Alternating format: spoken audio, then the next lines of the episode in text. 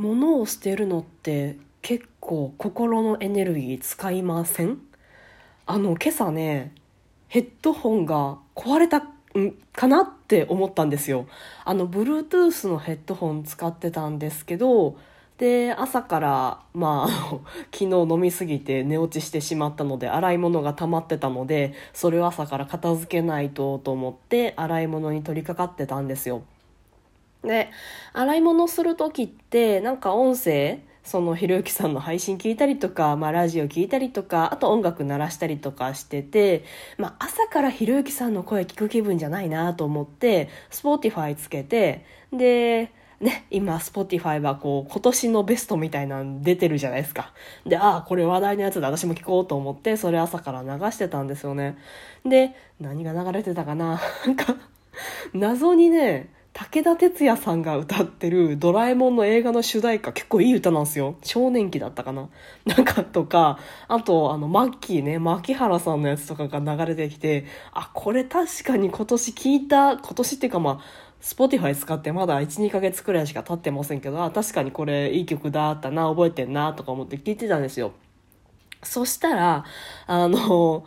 ポルノグラフィティのメリッサが流れてきたんですよね。でまあまあ、 あのメリッサ好きな歌ですから、あメリッサだわーと思って聞いてたら、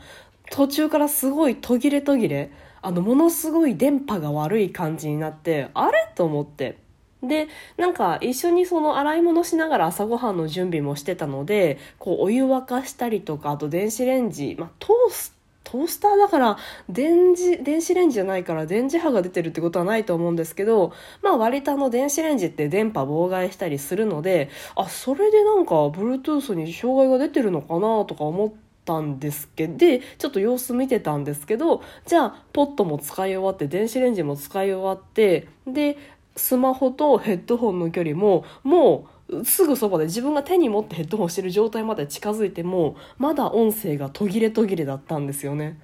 マジか壊れてんじゃんと思って、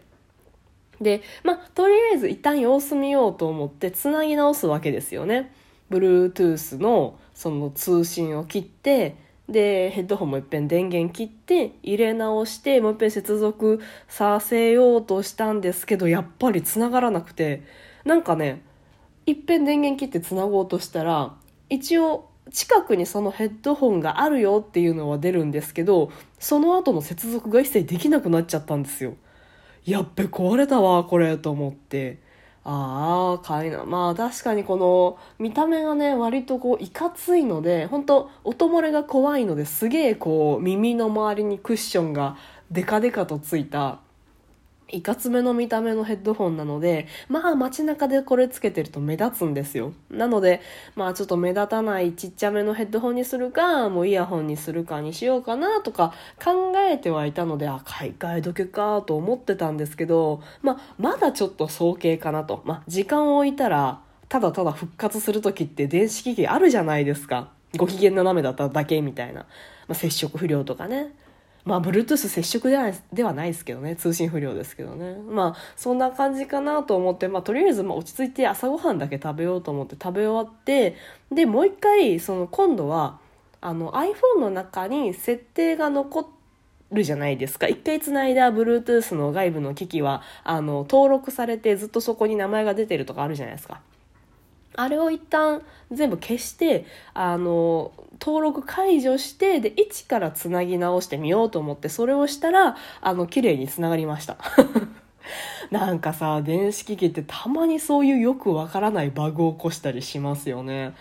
まあ、Bluetooth がその中にメモリーが残ったりとか、あとなんか相性が悪かったりするのかどうかはわかりませんけど、まあ結構このところ毎日、通勤の時とかに使ってたので、でね、多分ね、その、あの、車、通りすがりの車の多分 Bluetooth のトランスミッターとかと混線して、あの、たまにこう電波途切れる時とかあったので、まあそういう負荷が募り募って、そういう電波不良みたいな、通信不良みたいなのなったのかもしれないですけど、私は詳しくないのでわからないですけどね。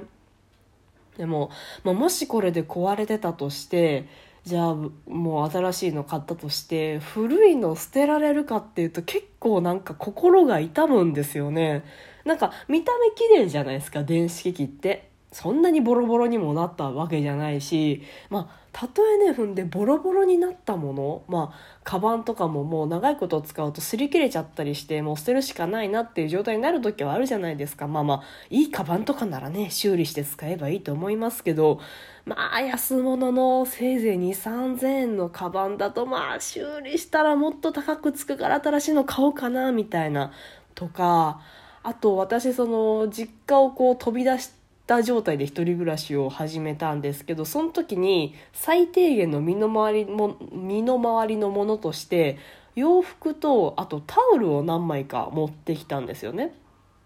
でそのタオルっていうのがキティちゃんのタオルなんですよあの幼稚園児くらいの時ですね。すごいキティちゃんが私は好きだったんです。なんか性格は結構男勝りだったし、どちらかといえばその男の子が遊ぶようなあのものをで遊ぶのが好きだったっちゃ好きだったんですけど、なぜかキティちゃんだけはすげえハマっててこだわりが強くて持っててあのね多分ね近くにね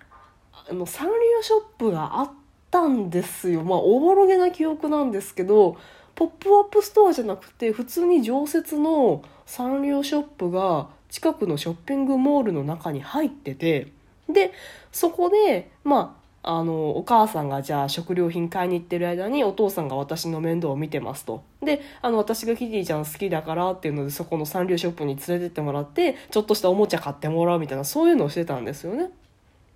で幼稚園に持っていくそのお箸箱とかちょっと巾着袋みたいなのもなんかすべからくキティちゃんで揃ってた時期があって、で今実家から持ってきたそのタオルもその時に買ったタオルなんですよ。要は幼稚園の時に買ったキティちゃんのタオルを私まだ使ってるんですよね。でもうめちゃくちゃ使い古してるんで、だって幼稚園のプールの時にこれ持ってってたなって記憶があるんですよ。だからあの